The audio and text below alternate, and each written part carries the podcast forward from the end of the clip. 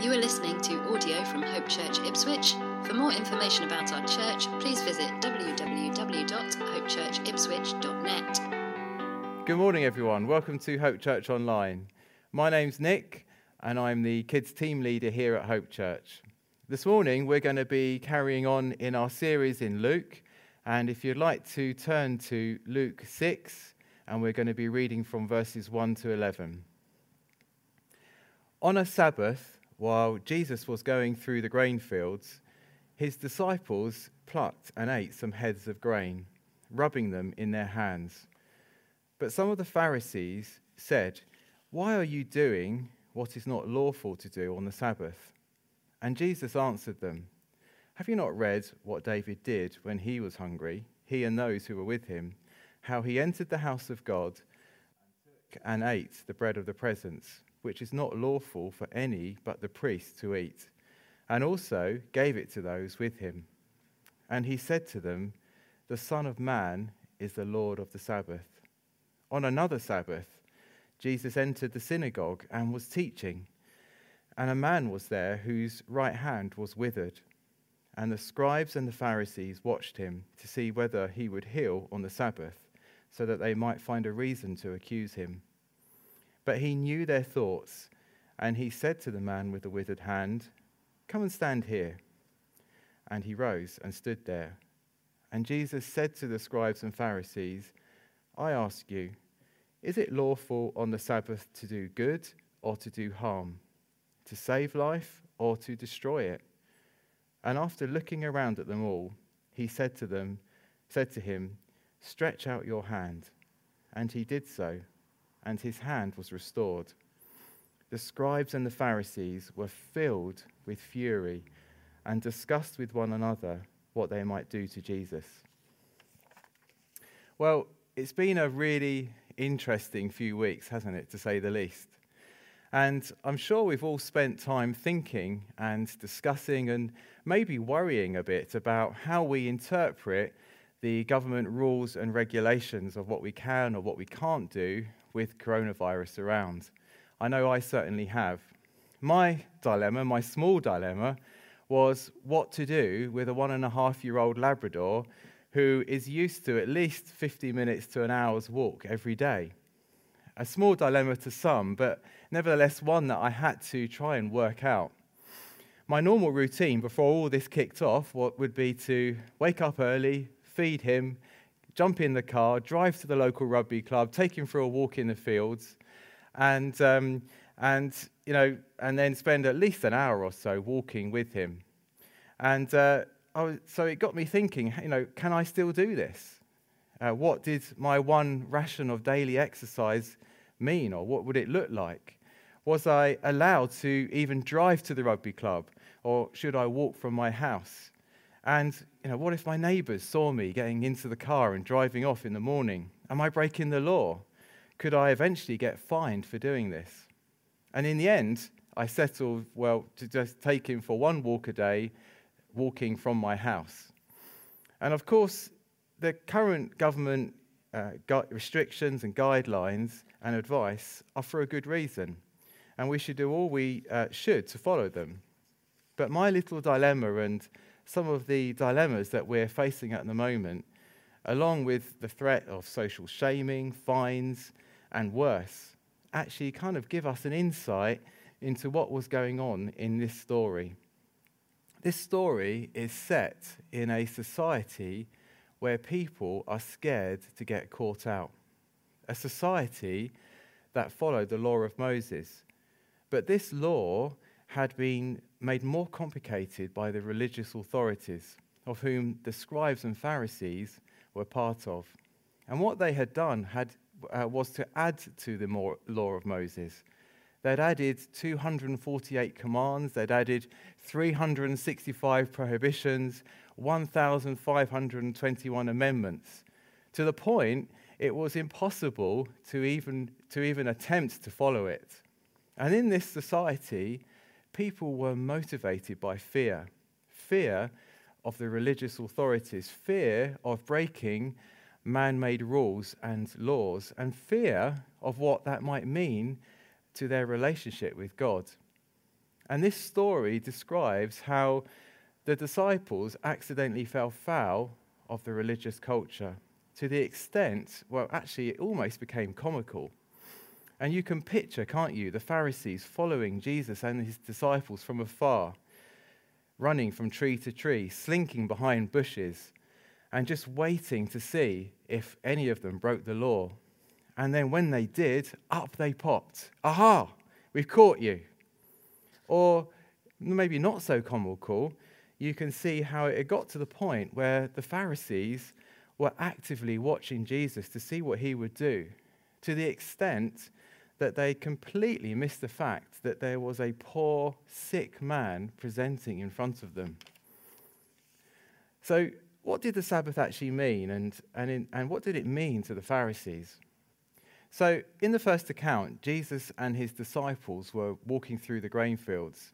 And I'm sure we've all done this, haven't we? Uh, the disciples had picked some grain, they were rubbing it in their hands, extracting the flour, and just kind of snacking on it. And it's worth noting that in those days, um, doing this wasn't actually theft, and people were allowed on long journeys or on journeys just to glean from fields. Landowners understood this, so this, this wasn't a kind of get off my land moment where there was a landowner hiding behind a tree with a shotgun. This was okay to do. So, what was the big deal to the Pharisees? Well, to the Pharisees, the big deal was that it was done on a Sabbath. And the Sabbath day of rest stood at the very heart of what it meant to be a Jew. If you go right back to the beginning, when God created the world, he spent six days creating and then he rested. And God obviously didn't need to rest. God doesn't get tired. But he wanted to give us humans a model to follow. As humans, we need rest. And that's why God has put in us, hasn't he, these warning signs of tiredness, of hunger, of snappiness, of stress. And an important point here to note is that Adam was created on the sixth day. And on his first day, his first full day on earth, the seventh day, he rested. The day of rest was a reminder to Adam that he should rest by grace through faith in the finished work of God. Adam didn't work on his first day because God had already worked, God had created the world on his behalf. And this is a picture of what was to come, and we're going to be picking up a bit more about that later. Secondly, in Exodus 20, uh, we, hear, we read the story of how God gave his people who had escaped slavery from, in Egypt the Ten Commandments. And one of the Ten Commandments was to keep the Sabbath. And they were slaves. Uh, they, had, they, they were slaves. They had been slaves. So they would have obviously dreamt of rest. And now God was saying, do it. And incidentally, he doesn't command rest until then. So the law of the Sabbath is not given to humanity, it's given specifically to Israel. To Israel, to the Jews, Sabbath was, wasn't just a holiday, but it was an identity marker. We're the nation that has the Sabbath, it sets us apart. It was a big deal. And to the Pharisees, the Sabbath was so sacred that they'd added layer after layer of extra legis- legislation to keep the Sabbath. And you couldn't do anything that resembled work. And by the time of the first century, Jesus' time, Sabbath was being kept in such an exhausting way. In an act of absolute blind irony, the Sabbath rest had become hard work. And the Pharisees were obsessive about it. In their Talmudic teachings, the Pharisees had given over 24 chapters on how to observe the Sabbath to the, to the minutest of detail. One of the ones that made me chuckle to myself, if I'm honest, was, uh, was a law that said you can't lift anything that weighs more than a dried fig. And that just gives you an idea of how obsessive it had become. And it's worth noting that as an observant Jew, Jesus kept the law very carefully. In John 8, Jesus says, Which one of you can convict me of sin? Everyone knew that Jesus was a law abiding man. And this is important because Jesus was the only one able to offer himself as a sacrifice for our sins because he had followed the Mosaic law, the law of Moses, and its Sabbath requirements completely. So, here in this story, in the first part of the story, the Pharisees hadn't caught out Jesus, but they'd caught out the disciples. And the disciples were hungry and they saw corn on their journey and they picked it. And they saw this as God's gracious and effortless provision for them. This was a perfect opportunity for the disciples to Sabbath, to rest in God's grace to them.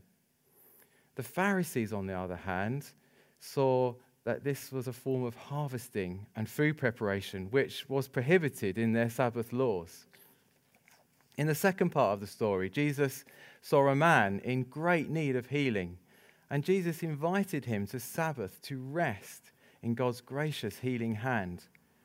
The Pharisees, however, thought that healing was actually Jesus' day job, so he really shouldn't be doing that on the Sabbath. And here in the contrast between Jesus' attitude and the Pharisees' attitude, do we see the issue? Do we see the crux of the issue here? Jesus had come to free his fellow Jews from the straitjacket of religion. And this is so demonstrated in this story, isn't it? And Jesus had also come to warn generations of Christians, and that's us. If you're watching today, if you follow Jesus, not to make the same mistakes that the Pharisees were making. In simple terms, you can only be forgiven, you can only be accepted, you can only enter into a relationship with God by faith in Jesus and his finished work on the cross. No amount of religious activity or do gooding will ever make you acceptable to God. And it's, it's interesting, if you read the account of this story in, the, in Matthew's Gospel, in Matthew 12. The chapter before, Matthew 11, is where Jesus says these incredible words, and I'll read them to you. Come to me, all you who are weary and burdened, and I will give you rest. Take my yoke upon you and learn from me, for I am gentle and humble in heart, and you will find rest for your souls. My yoke is easy and my burden is light. And these are incredible words, aren't they? And when you see the culture that Jesus was speaking into, they have even greater resonance. And in Jesus, if you've put your faith in Jesus this morning, in Jesus we enter into a new rest. Paul writes in Galatians 3, verse 22, how the law came for two reasons. The law of Moses came for two reasons. Firstly, to imprison the world under sin or, in other words, to give us a moral compass so that we would be aware of what sin is and we will be aware of our need for, for salvation to be saved from that sin. Secondly, to see, to see to it that that salvation from our sin only comes through faith in Jesus, no other way. And here in this story, Jesus actually recounts the story of David eating the bread from the temple. And Jesus is saying to the Pharisees when he uh, recounts this story, you haven't looked at the law properly. You haven't really understood it. you you've missed the point. David and his men were in need. And in finding the bread and relieving their hunger, they found mercy and rest. The law was given to show our need for mercy and point to God who shows mercy and gives us rest. Paul says in Galatians 3, verse 24, that the law was a guardian until Christ came, until Jesus came. And the coming of Jesus heralds a new era, a new covenant, which had been prophesied years before, hundreds of years before. The prophet Ezekiel, 600 years before Jesus, said this. I read it to you. And I will give you a new heart and a new spirit I will put within you and I will remove the heart of stone from your flesh and give you a heart of flesh. And I will put my spirit within you and cause you to walk in my statutes and be careful to obey my rules. Now, despite of the Pharisees knowing this prophecy, they were blind to it. The law that they, the law that they were so bound up in was a forerunner of what was to come. And here in Ezekiel's prophecy, we see God's intention. We see his heart, a new covenant, a new agreement, a new way to live, a personal relationship with God that doesn't depend on, uh, on other people or following religious rules and requirements. God's Spirit will dwell in us. We will have God's ways written on our hearts through his Spirit. We will be able to personally commune with God. He will be our God, and we will be his people. And God instigated this plan through Jesus. And by putting your faith in Jesus, the requirements of God's law have been met. Your sins are forgiven. You become part of God's chosen people, a holy nation, a royal priesthood. We don't need to go through a human priest any longer. We can have direct communion with God. God's Spirit dwells in us. We are adopted into God's family as sons and daughters with the rights of a firstborn son. We have a new identity. We are now clothed in, in Jesus' righteousness. We put on Jesus' righteousness. We rest, we Sabbath in Jesus and his finished work. And in this story, Jesus says, I am now the Lord of the Sabbath. I am the dwelling place of God. Jesus is saying, I am a walking temple. Jesus is saying, In me, all the fullness of God dwells. He's saying, I am God. Jesus is saying the whole point of the law, the whole point of the temple, the Sabbath, is pointing to me. Jesus is saying, We're going back here, everyone, to the Garden of Eden, before sin, where man walked with God in no shame. Jesus is saying, In me, you will find God. In me, you will find rest for your souls. In me, I am redefining the Sabbath. And as we put our faith in Jesus, we do find rest for our souls. For Jesus' yoke is easy and his burden is light. Jesus brings peace and rest peace from legalistic Christianity and rest from constantly thinking, Am I good enough? Am I accepted? Is this your experience this morning? Do you know rest for your soul? Do you weigh yourself down maybe with religiosity or with rules and regulations? Are you Sabbathing? Are you resting in God's wonderful grace this morning? In the knowledge that there was nothing you could do to save yourself from sin. And God knew that so, in his great love, he sent Jesus to take your punishment and make a way possible for you to have a relationship with him by trusting in Jesus. We can now rest in his love, in his forgiveness, in his mercy. And this morning, maybe you've been trying to reach God, searching for a meaning to life.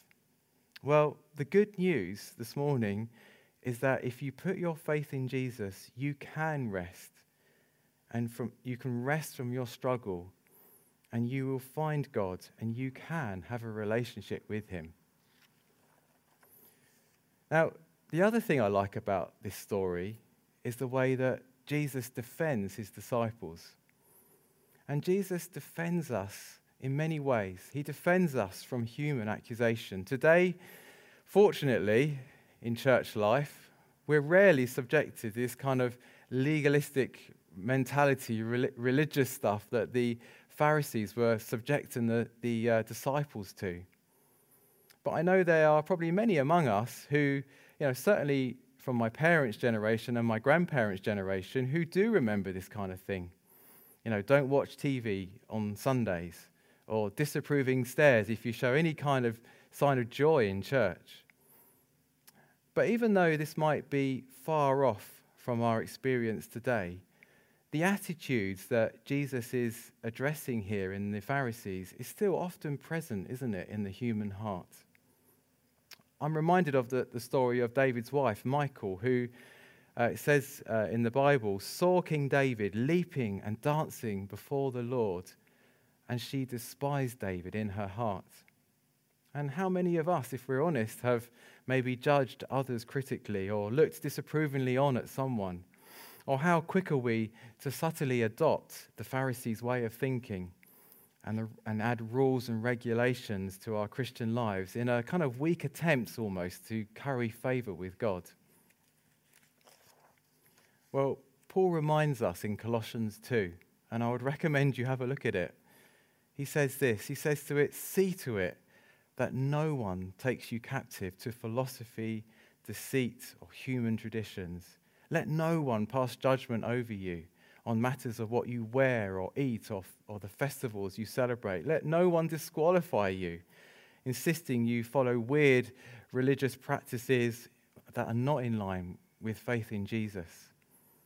He goes on to say, We are now in Christ. We are free from these religious requirements.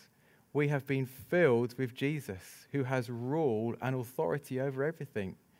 We have been forgiven. Our sins, our debts have been cancelled. We have been raised to new life through faith in Jesus. As we are filled with the Spirit of God, so we commune and we know the love and heart of God. The law is now written on our hearts. Jesus also defends us from Satan's accusations. Now, I don't know about you, but over the past few weeks, I've at times really struggled with Satan's lies and accusations. You know, we're in a time, aren't we, of national upheaval where kind of all you hear, seemingly, is bad news, where fear is rife, where it's a challenge to meet with people, where rhythms of life have been turned upside down. And I found that accusations have come flooding in sowing fear, sowing doubt, sowing worry. And the Bible describes Satan as the accuser of the brethren and how he prowls around like a lion waiting to devour Christians. And maybe you've heard similar accusations to me from the enemy, such as, you know, what's the point? You know, God's got no plans for you, everything is falling to bits. Or, He's your provider? Pff, of course he's not. What are you going to do without a job? Or what are you going to do with these financial problems? Or they clearly don't like you because they haven't replied to your WhatsApp message. And the truth is, this morning, is that if you put your faith in Jesus, you are hidden in him. Let's Sabbath, let's rest in the wonderful work of Jesus. 1 Timothy 2, verse 5, describes Jesus as a mediator between us and God. Jesus is mediating, he's defending us before God for, for our right to be in his presence. Galatians 3, verse 27, describes how those who have put their faith in Jesus' death and resurrection have been given a complete new, new set of clothes to wear. We have now been clothed in Christ, in Christ's righteousness. And so when God looks at us, he sees Jesus' perfection. And if you look at yourself this morning and don't like what you see, if you feel ashamed or condemned or you've been lied to by the enemy, well, this is very good news because God sees you and he sees the spotlessness of Jesus. Paul exhorts us in Ephesians 4, verse 24, to put on our new selves, created after the likeness of God in true righteousness and holiness. And the Bible gives us some really practical ways in which we can do this. In, in 2 Corinthians, Paul describes how, as Christians, we are opposed by spiritual powers that argue with us, that they've got lofty opinions that aren't true, that are lies. Lofty opinions against the truth of God's word. And Paul encourages us to be aware of this, of who we fight against, and to take every thought captive in the authority that we have in Jesus. So, how can we do this? Well, first of all, I think we can do this by replacing and not removing. Now, what do I mean by that? Well, if I'm being accused, maybe this thought has popped into my head saying, You're not accepted by God. I can sit there and tell myself to remove this, this thought until I'm blue in the face. I will not listen to it, I will not listen to it, but it won't go. But if I replace this negative lie, this accusation, with another thought, with truth from God's word, and keep on doing that. I can guarantee that that negative, that thought, that accusation will eventually go. So, how do we do this? How do we replace and not remove? Well, first of all, we need to spend time in God's Word. Paul encourages us. He says, Set your mind on things above, not on earthly things. Whatever is true, whatever is noble, right, pure, lovely, admirable, excellent, or praiseworthy, think about these things. Let the word of Christ dwell in you richly. We must, the, in these difficult times, spend time in God's word. Be filled with the Spirit. Ephesians 5, verse 18 says, Be filled with the Holy Spirit. Don't get drunk on wine. I know alcohol, alcohol sales have gone up uh, over the past few weeks. Nothing wrong with a glass of wine or a, or a pint of beer, but don't get drunk on wine. Be filled with the Spirit. That's what Paul says. Spend time with God. This new relationship, this closeness that we've got, this direct communion we have, let's spend time in it. Be ceaseless as we recognize ungodly thoughts that maybe have ploughed a furrow in our minds. Let's create new furrows by continuously reminding ourselves of the truth of God's word. Know the right thoughts. Don't be passive. Work out what are the negative thoughts, what are the accusations, and fight them. And as we spend time in the Word of God, the Bible isn't passive, is it? It's not just a dry book, it's not just words on a page, it's God's living Word. God's speaking to us. Let this truth penetrate into your hearts and agree with God. Stop agreeing with accusations and start agreeing with what God says about you. Maybe the enemy is telling you your life was an accident, you have no purpose. What does the Bible say? Well, Ephesians 1, verse 4 says, Even as he chose us in him before the foundation of the world, that we should be holy and blameless before him. If you're listening to the lie that you're, you're an accident, well, the truth is, is that God knew you before he created this world. So, as I close this morning, let's rejoice in all that Jesus has done for us. Let's walk in the Sabbath rest that he's given us through grace by faith. Let's enjoy our new lives in Him, free from doubt, free from fear, free from accusation. Let's apply God's truth to our lives. If you're worried or fearful this morning, then just be so be joyful that you are now hidden in Christ. You are protected. God is with you. And I want to finish by reading um, these verses again from Matthew 11. Come to me, all you who are weary and burdened, and I will give you rest. Take my yoke upon you and learn from me, for I am gentle and humble in heart, and you will find rest for your souls. For my yoke is easy and my burden is light. Maybe there are some of you who are uh, watching this this morning and you have been trying to find God. You would you know that you're on a journey searching for truth. And you would like to put your faith in Jesus this morning. Well, if that's you, I'm going to pray a prayer in a second, and I would really encourage you to pray this prayer with me. And as you do, put your faith in Jesus and ask Jesus to speak to you, to meet with you. And uh, I really believe he will. So let's pray. Lord Jesus, I want to thank you that you loved me, that you loved me before time, that you have you came to earth for me. You died on the cross for my sins. And I just want to thank you for all that you have done for me. And I want to say sorry for my sin, for the things that I have done wrong that have put a barrier between you and me. And this morning, I want to put my faith in you this morning, and I want to trust you, and I want to say that you are Lord, you are in charge of my life now. Amen. Thank you for listening to audio from Hope Church Ipswich. Please feel free to make a copy of this content, but please do not edit the content in